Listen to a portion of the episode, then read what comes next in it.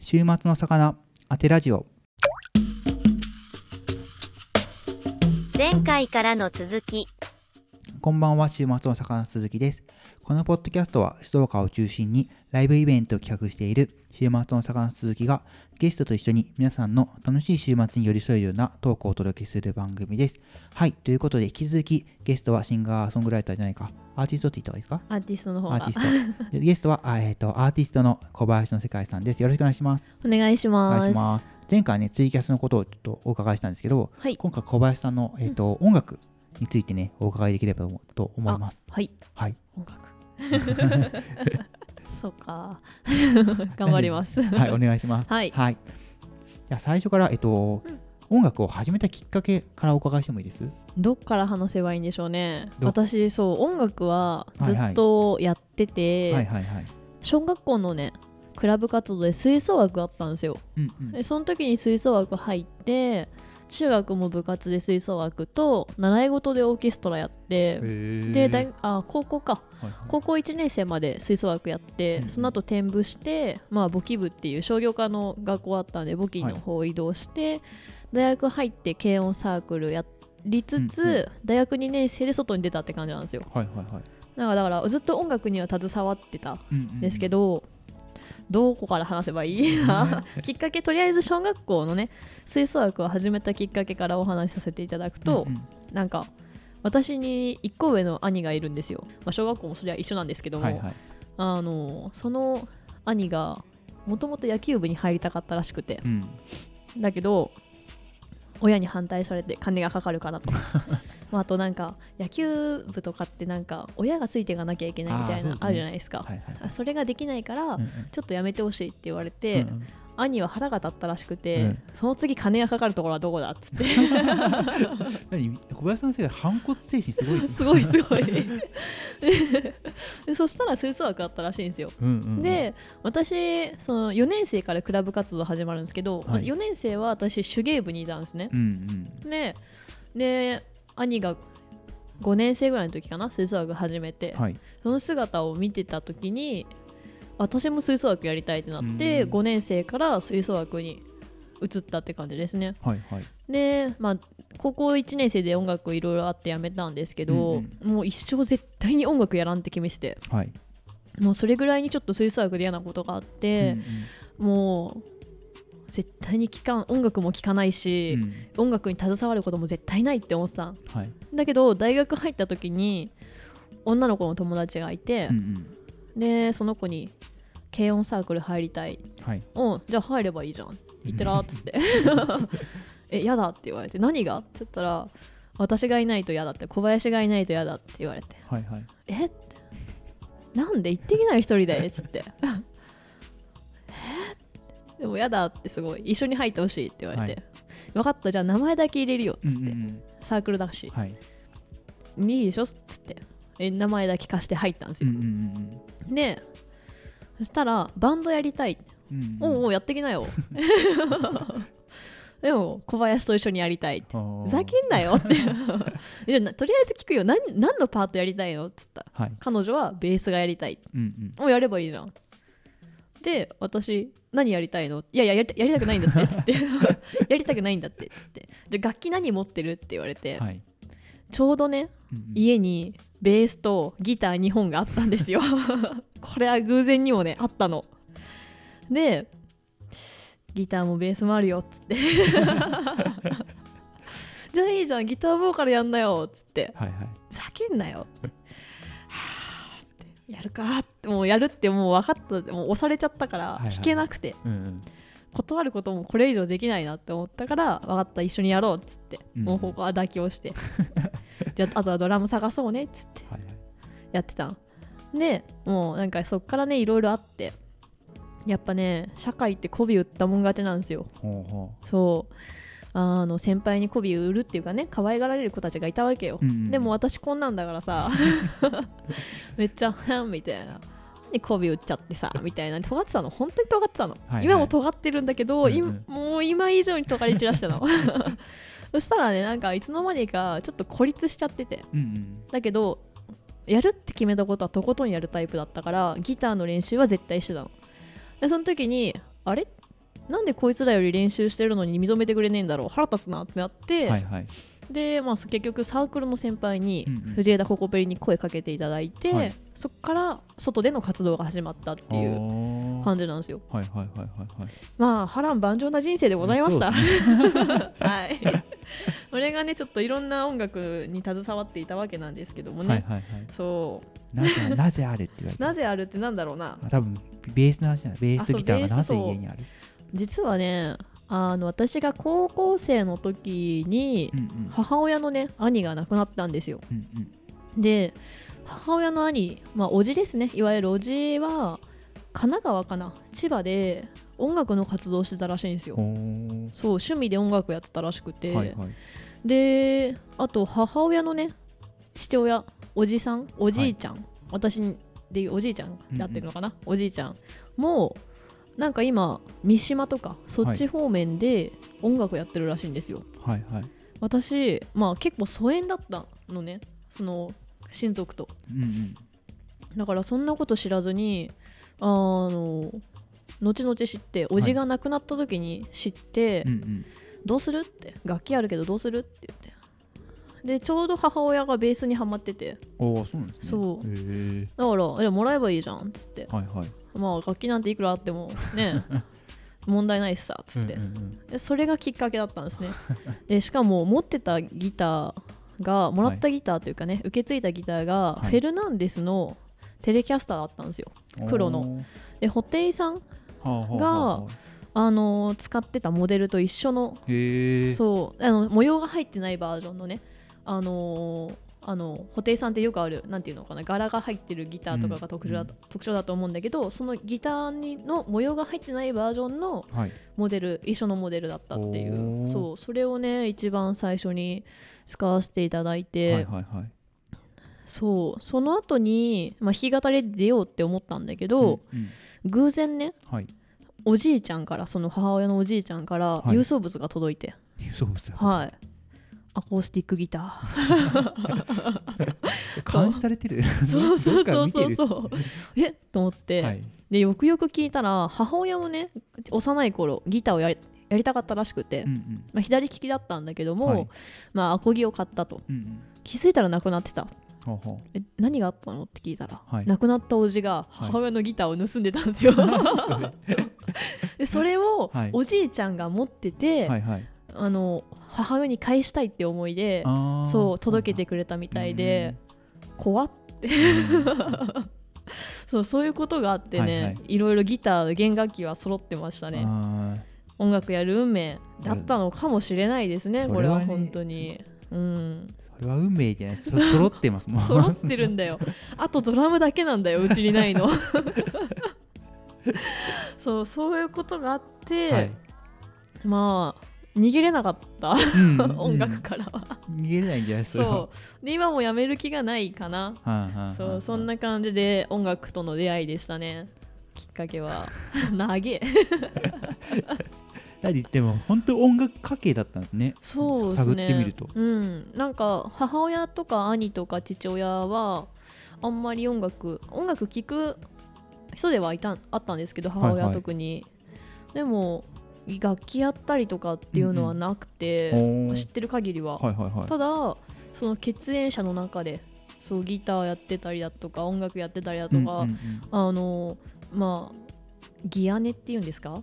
いやね。あーまああお姉さん。お姉さんというか義理の？義理義理まあ血はつながってるんですよ完全に。うーんと難しいですね。そう。でも難しい姉がいるんですけども、は そうその姉もなんだっけな。ひあこうあ吹奏楽やってバイオリンやってたとか。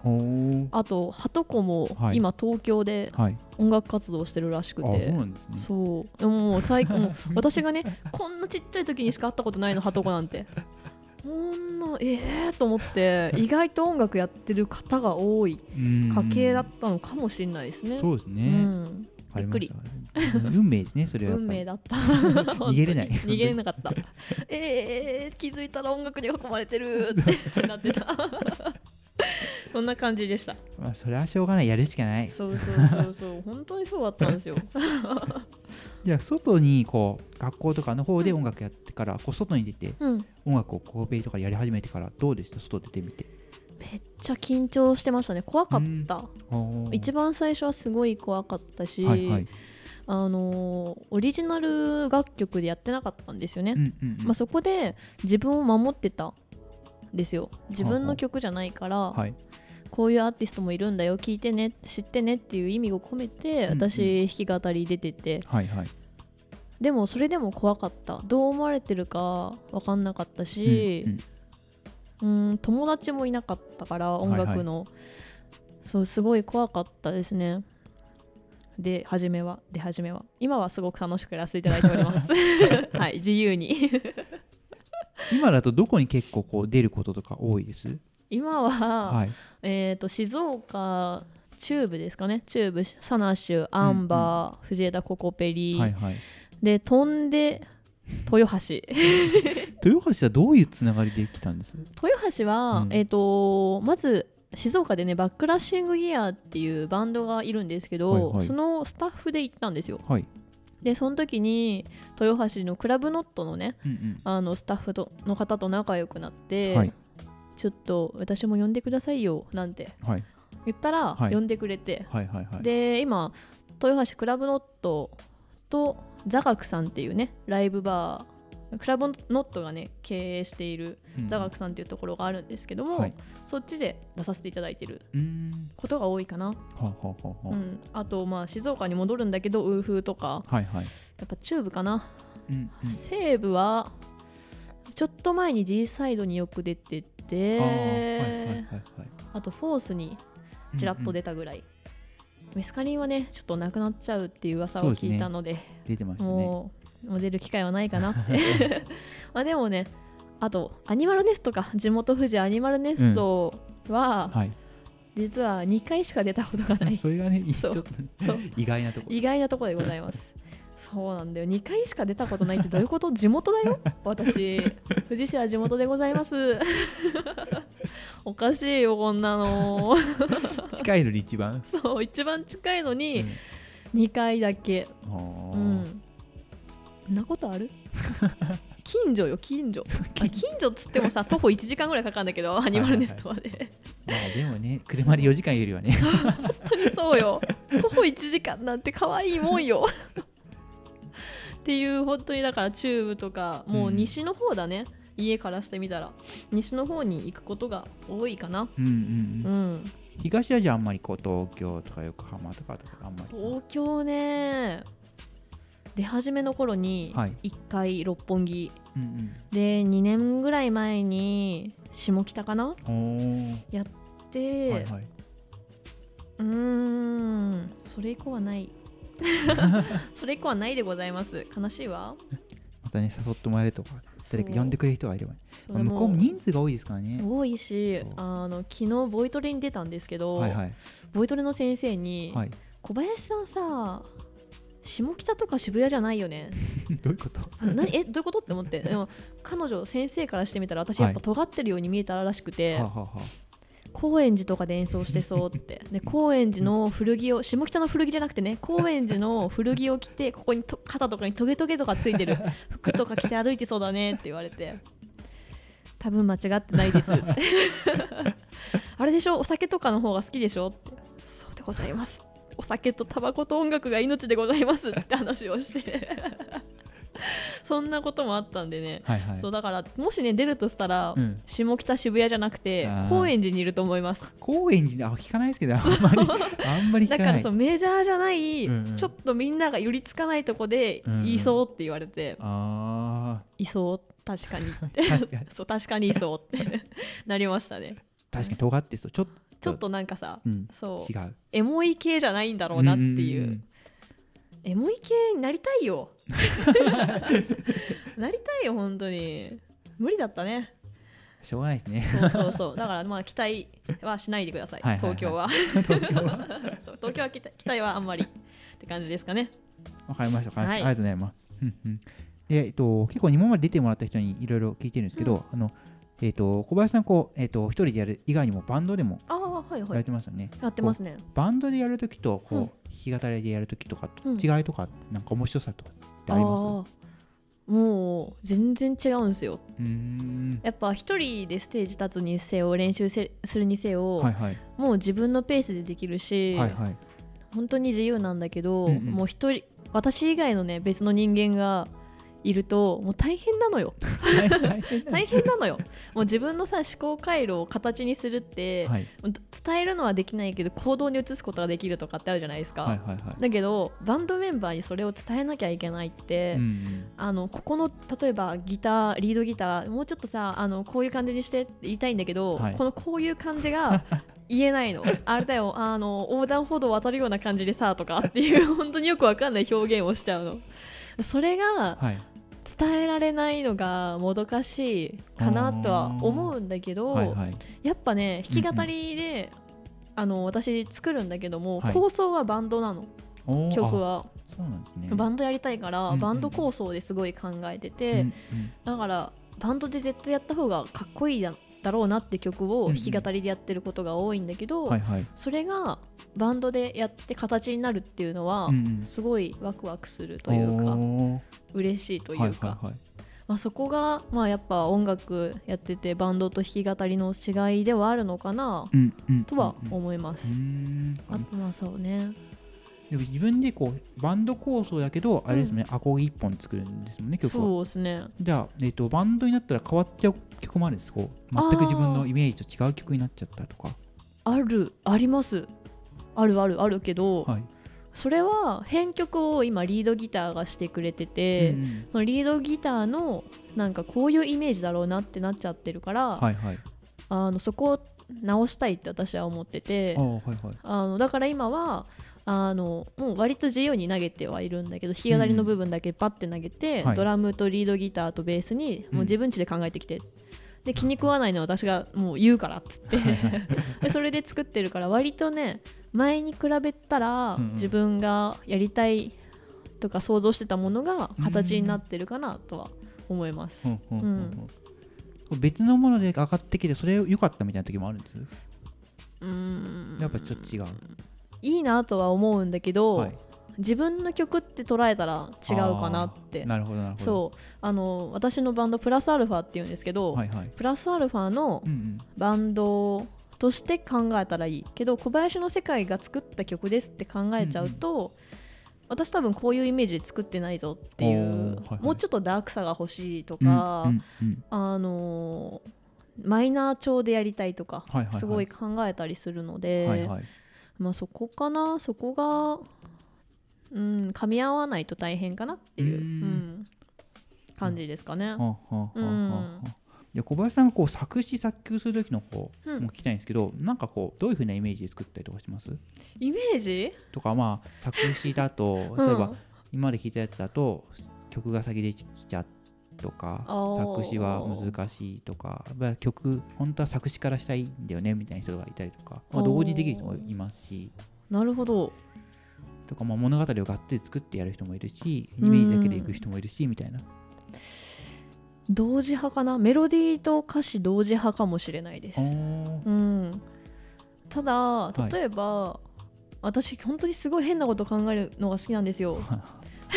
あのさっきのジョジョの話でそうそうそうそうそう。あのいきなりジョジョの話とかね。だから思考回路が、はい。多分ユーモアでいっぱいなのよ。そういろんなことを考えてるの、はいはい。だからあのいきなりね今もう歌ってる曲なんだけど「遊覧船」っていう曲があって、はいはい遊覧船って言葉かっこいいなっつって。なんかこれで曲できそうだなって思って、はい。で、まあ、会社でタバコとか吸ってる時にあうんこのメロディーと歌詞いいじゃんっつってポチポチしてはいはい。録音して、でそれになんかいろいろ A メロ B メロ C メロサビとかなんとか作って、うんうんコード後後付けみたいな。だから感覚 ぶっちゃけ言うと感覚かもしれない、うんうんうん。あの子供が鼻歌とかはいはいはい。勝手に作詞作曲して変な歌作るのと一緒な感じ。私じゃあ赤ちゃんってこと。私赤ちゃんかもしれんな。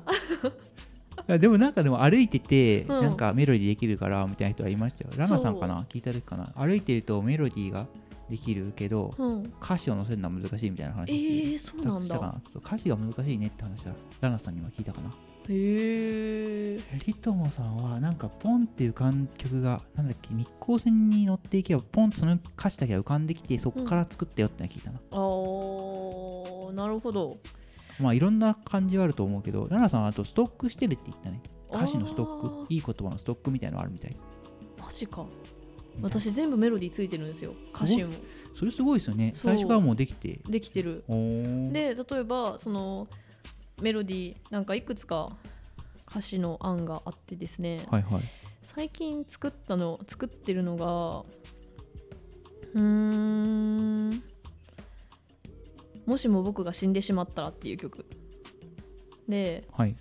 あのメロディーはとここで言うのは恥ずかしいので避けさせていただきますがもうねこの曲もはい。実は A メロ B メロだけしかできてないんだけど、はいはい。もうメロディーはできてる。あとサビつけてあと2番作って終わりみたいなものだったりとか結構ねそういうものが多いかな。うん。うん歌詞できてるね。ね。曲とメロディーできてるね。そうそういう感じなんですよ私。だからえー、すごいな。ストックあるのか。でもある意確かねそう。もうちょっと前だから自分のうろ覚えかもしれないけどうん。確かストックしてるって言ったかな。えでもこれある意味ストックックっすよね。それはストックだと思いますよ。やったストックじゃあるわ。なんだろうなんだろうその言葉？例えば、うん。うんあこの言葉いいな使いたいなってストック？してるって確かそんな感じだったの。小林さんも歌詞とメロディー両方できて？そうそうそれがストック。ストック、うん。みたいな。これがあとサビとかない部分を付け足せば完成。うーんだけど進まない。めんどくさくて。あ作るのがめんどくせえだよ。あの一気にバーってね最後までできたら勝ちなんだけど、はいはい。いかないのよね。途中飽きちゃうからさ。口に飽きちゃうからさ あなんかこれ一番で完結しちゃうなっていう曲とかもめっちゃあるから、あー。そう。そうなんだよな。困っちゃうわ。やっぱ曲は2番3番まで作りたい派なんです。1番だけとかなんかエルレガーデンの月だけかなすごい短い曲あるじゃないですか。あー好きだったありますね。すごい短いんですよね、うん。ああいう感じでもまあいいっちゃいいのかなと思ったよ私が作る曲自体が実はめちゃくちゃ短いんですよ。ああもともともともとあの例えば1番だけだったら多分はい。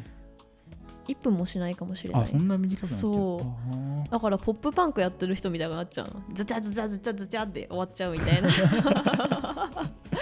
ポップかパンクやった方がいいんじゃないかってぐらいに短くなっちゃうから、はいはい。なるべくねそう2番付け足した方がいいのかなうーんってそう本当に短いからびっくりするぐらい。待って最悪なんかみんな歌詞とかさ A メロ B メロサビで1番作ってなんだけど、あの A メロ2行 B メロ2行。2行？2行。2 行。本当に2行。でサビ8行。っていうなんていうのかな。な構成。で言葉数も少ないから、はいはいはい。秒で終わる。えもう終わりみたいな曲が結構多いかもしれないですね。あー言葉少ないんですね、そこの。へえそうなんだ。はあんまり言葉は多くしたくなくて。あ、はあはう。ーん。勝手に想像してくれればいいんですよね歌詞で。で答えを歌詞で導き出しちゃうとそれしかないから、うんうん結果みんなが想像しにくいじゃないですか、うんはいはいはい。私が出してる、まあ、今回の声明文っていう、ね、MV を実は出したんですけども、はいはいそれもねあのー一見ねあのーなんていうのかな。生きることと死ぬことについて歌ってて、まあ、じ間違いじゃないんだけど間違いじゃないんだけどさ。それは自分で決めるって感じ。そうそうそうそうどういう感じなのかとかでも結果論この曲って世界の滅亡の話をしてるので、でもそこまで考えるかっつったら多分考える人ってすごいごくわずかで、うんうん生きる意味があるのか死ぬ意味があるのかとか、うんうん。じゃあ私たちはなんでここの場所にいるんだろうっていうのを歌ってるように一般的には聞こえるんですよね。はいはいはい。違うよ。違うよ。違うよ。世界滅亡の話をしてるからね とかねあるので、はいはい。そうもう皆さんのね思考にお任せしたいんですよね言葉数減らして。おお、ん。そうなんですね。そう。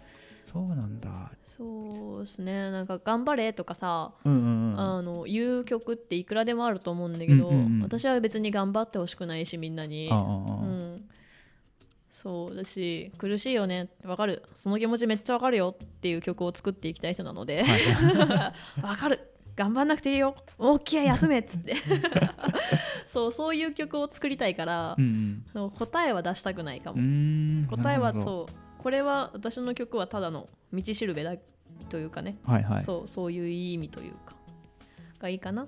うんうんうんうん。って思ってます、ははははわかりますはい。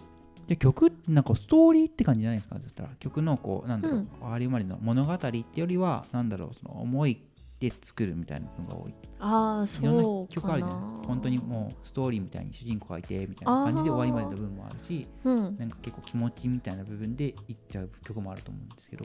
多分両方ある。ぶまあ多いのは多分後付けでストーリー作ってるパターン、うーん。ただあどういう曲なのって説明された時にいや特に意味ないよって言うと、はい。お前マジかって。おいおいおいおいちょっとないの？意味ってなるから。はいはい。そうだから後付けで作ってる曲の方が多いかもしれない、ん。でも、はい、うーんスノードロップとかうんはあのーまあ結局後付けではあったんだけうど、ん、はいはい。花言葉を調べた時に、はい。その最後に私の歌詞で「あなたに最高の幸福を願う」っうんうん。て言葉があるんですけどそれって実は花言葉で、はい。あなたの死を願うっていう意味なんですよ。あそうなんですね。そう。それを調べた時に、はいはい。アダムとイブの話が出てきてはいはい。なんでこういう意味になったかっていうのがバーってなんかまとめサイトに出てきて、うんうんでそれであじゃあまあもともとスノードロップって言葉入れたかったしこれで曲作る作るかみたいな、うんはいはい。で、まあ、アダムとイブの話を作って綺麗に、うんうん。まあ、こういう感じかなみたいな。はいはい。でまあ表面上はそういう曲。うんうん。裏では私は嫌いなあいつに歌ってる歌っていう。そうそうそうそう、まあ、ストーリーははい。後付けのもの後付けって言ったら多分ステップとか、うーん。123でステップ踏んでってやつがあるんですけど、はいはいはい。そういう曲もある意味後付けだし、あとは私じゃなくなる前にとかも、はいはい。なんかこういうあーこのメロディーいいなこれで作ろうあれ？なんかこれ社会に対してボロカス言ってる曲ができたぞみたいな。そうあこれじゃあこういう曲にしようみたいうんなうんうん。とかが結構多いかもしれない、うん、ストーリーは全部後付けでございます基本的に。はい。本当に構成練るっていうよりは本当に感覚的にいろいろ作ってる感じそう。うーん。感覚が一番うん。はいはいはい。多いかな。うーん構想は後付けだし 歌詞の意味もたまに適当だし五感で作ってる時もあるんで。ああそうなんですそうあのーあの私じゃなくなる前にって曲があって、はいはい。一番最初の歌詞が後悔してるんだよって後悔してるんだよってもう完全に五感。五感的だよね。そうなんかインフみたいなって思って後悔してることをみんなに公開してるんだよって意味で、はいはい。そうあのやったりとか、はいはい。そのサビの部分でそうやって笑ってごまかして壮大に笑ってやろうでも爽快って流されてって壮大と爽快をうん。ちょっとうまい具合に使ってたりとか、はい。あのそういうねなんか言葉遊びというかうんうん五感で生きてる。う ん五感で生きてる。そうそうそうそうそうそうあとなんかこのねその私じゃなくなる前にで片手にタバコお酒抱えて耳にはバッチリピアス並べて、多分ねそこだけ聞いたら私なんですよ。私。ピアスも開けてるしタバコも好きだし酒も飲むし。もうここまで私なんだけど愛想つかされた恋人だけは忘れられないまままって。愛想つかされた恋人がいないの 空想のねあここの五感なんか愛想つかされたって言葉使いたいなって思って、ここは本当に五感で作ってる。はいはいはいはい。もうなんか流れ？メロディーがバーっと歌詞とかバーって流れてきて、あはいはいはい。愛想つかされた。あこれでじゃあ作ろうっつって、はいはい。もういないのにね。これ自分の手で話をしてるけど そんな恋人はいないしもう基本的に五感感覚。うん。ん。週末の魚当てラジオあの私が一番最初に作った曲は実は「嫌いだよ」っていう曲ではいはい。本当にねもう知ってる人誰もいないんですよ。で私も覚えてないあんまり。そう。あの何が嫌いだよって。はい。あの愛想振りまいてるクソ女が嫌いだよと。そういう歌詞をね、はいはい。なんかいい顔みんなにね八方美人でね、うんうん。振る舞ってるお前らが嫌いだよと嘘ついて平然と生きてるやつが嫌いだよっていう歌詞をね、うんうん。あの書いてココペリで歌っておりました。それがね実は一番最初の曲です。本当にだからあの時はあの時も今も尖ってんだよ本当に。昔も尖ってた。だしそういう曲でもいいと思ううんし、うんうん。あの一個構想をね練って捨てた曲があってはいはいはい。私ご飯食べるの嫌いなんですよ。あそうなんですそう飯嫌い。パン米麺うん。嫌いなので、そう。それをねあ 何食べ食べるもなくなってた今。聞いたら今。聞いた。あれ？何食べてるの？そう何食べてんだろうなと思って。でも私が一番好きなのはお菓子なんですよ。そだからお菓子食べたいなっていう曲を、うんうん。お菓子食べたいお菓子食べたいっていうなんかそうすっげえポップな曲を作ったんだけど、はい。キャラじゃねえってやめた。こんなん歌ってられっかって自分で作ってやめた。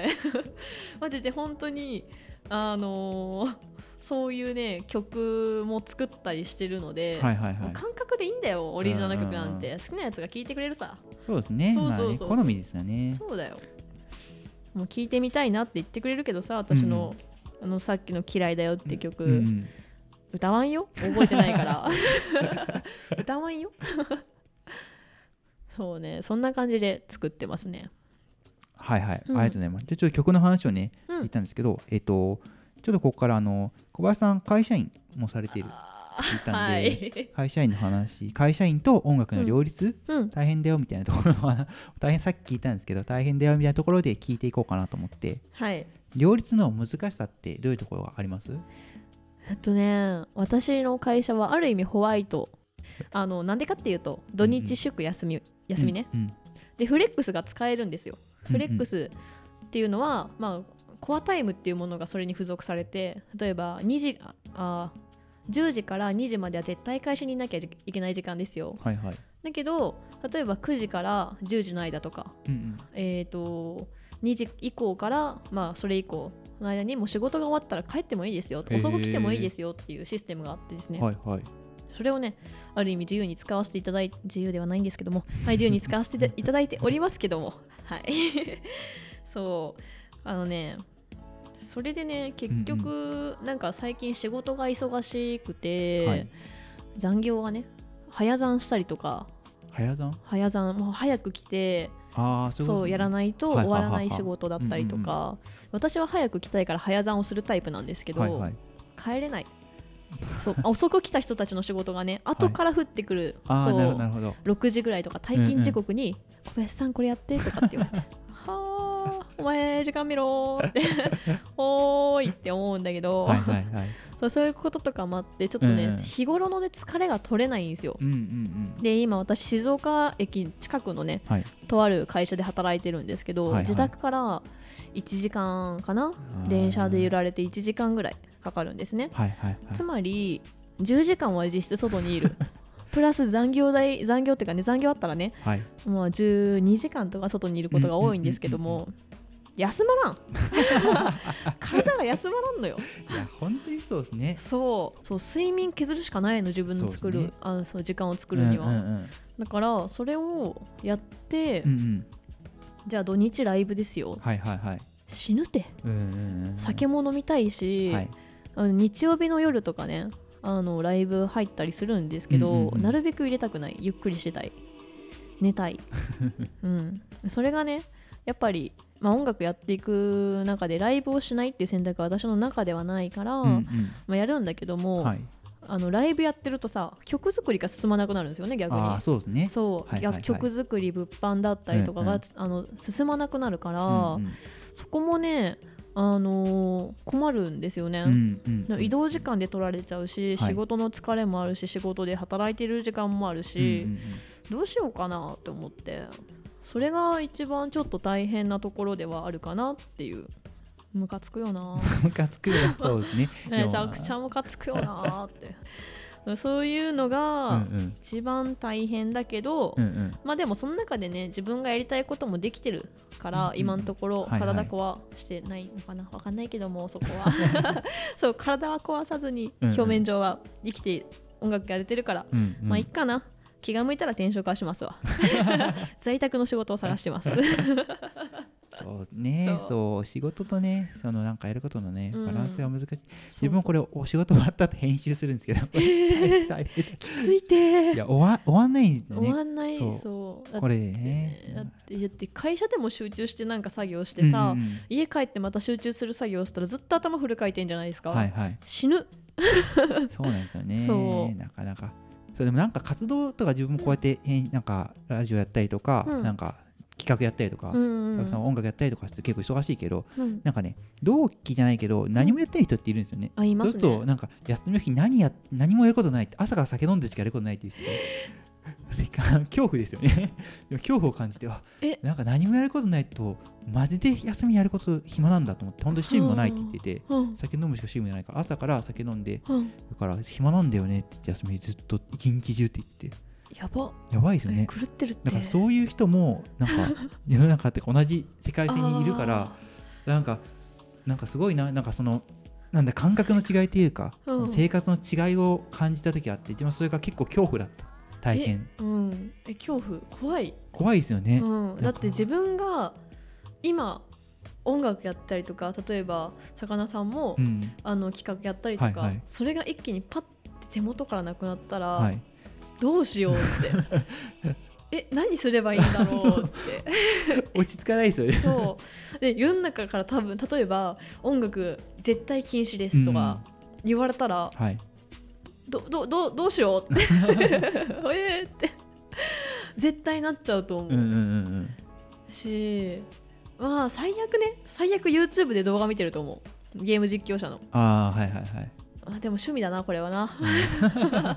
ポチポチしながらゲーム実況者の動画を見てうんうん。やってはいると思うけどでも音楽できない世界線は無理、えお前らマジで何してんの？もう見てるくれ見てくれてる人は多分さツイキャスもそうだし、ラジオ聞いてくれてる人もさ、うんうん。まあ少なからず趣味があったりとかラジオが好きだからとかはいはい。ねそういう人がいるのかもしれんけど。そうまあ趣味っていうか創作なんですよねこれは多分ね。うん。なんか自分のなんだろう思いを出してるというか、うん、まあ、結構ポッドキャスト趣味に近いんですけど自分の場合は、うん。自分は人の話を聞きたいっていうのがあるから、だうん。から知りたいってなるから始めたツールなんで、うんうん話を聞くためのツールとしてポッドキャストがあるんです自分の中で。なるほどこれがあればうん。あのちゃんと話が聞ける。うん。これがないとあんまり話は聞けないんですよね。ああそうなんだ。面と向かってじゃあ話しましょうって言ったって話すことないじゃないですか。話題出てこない。ああなるほど。でもまあもうちょっとあの人のことを聞きたいとか、うん。面白い人とか気になる人とかうん。仲良くなりたい人の話を聞きたいなって時に、うん。ポッドキャストを撮りますって言うとこれで場ができるから。確かに。だからそこで例えばこういう話題を10個ぐらい自分はうん。聞きたいに投げて選ん。でもらって会話できたりとか、うんこう台本作ってとかするとなんか話題が深まるというか相手のことを知れるし、うんもっと面白いこと聞けるんで、確かにっていうのがあってポッドキャストっていうのを使ってるへえそれが大きいんですよね自分の中で確はかにそれすごいな私考えたことなかったっすわマジでのなかなかねこう話を雑談をちゃんとできるちゃんとうん相手の思いを聞く場っていうのは少ないなって思って、うん。飲み会とかだと結局そんな、ざなんかわーってなって終わっちゃうし、うん。次の日覚えてないことも多いし確かに。ちゃんとねあのいろんな話を人の話を聞いてみたかっうんたんですよね。うん確かにそれ大事っすよね。私基本おちゃらけちゃう人間だから 人の話聞かないし私の話聞いてっつって。聞いて私が喋ってるんだからっていうタイプだから、はいはい。あのねライブハウス行ってもねずっと喋ってんのよ。本当に喋ってるあの藤枝ココペリのね深夜さんにもはい。小林よく喋んね って。で MC でもねあの京都のね方と対バンしたことがあって、はい。豊橋で、はいはい。俺ら関西人より喋るやんって。なんで喋らないのって関西の人ってそんな喋んないっけって思って。俺らを俺らより喋る普通の人初めて見たわって言われて、はいはいはいはいなんで喋んないんですか？って。あれーってなってました。喋りっぱ、うんうんうん。そうよく言われますね。配信でもそうだし、はいはいはいはい。MC でもずっと喋ってるし、うんうんうん。オフでも喋ってるな。喋ってない時あるんですか？って。質問来そうだけどね。あるよ。寝るときは静か。寝るときは静かです、うんうん。はい。安心してください皆さん。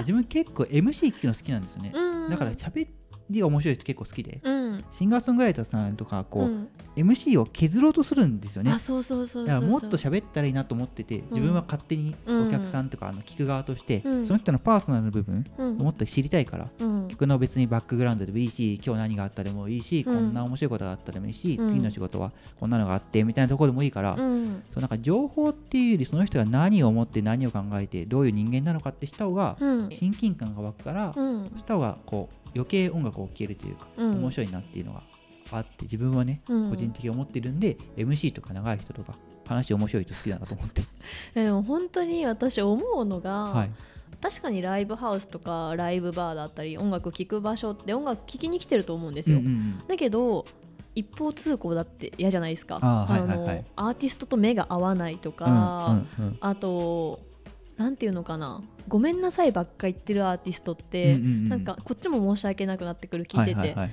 だったりとか、うん。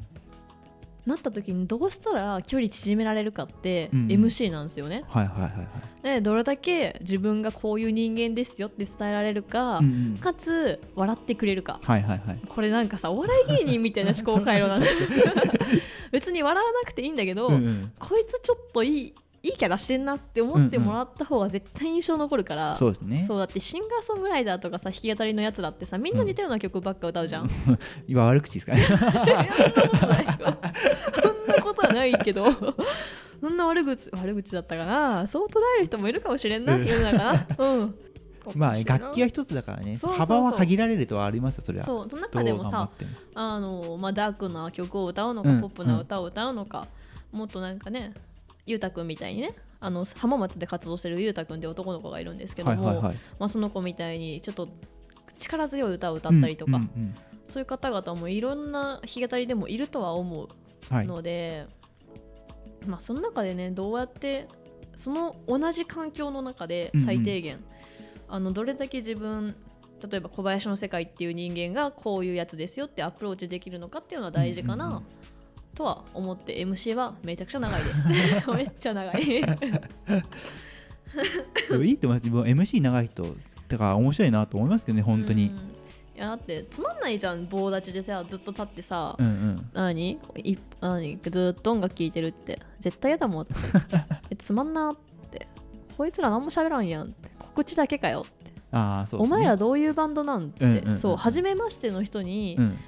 あのー僕たちは私たちはこういう人ですよって伝えなきゃいけないのうんうん。に誰一人伝えないから、うんうんそうですね。そう例えばなんかふ富士市出身の小林の世界です。うんうん。えで？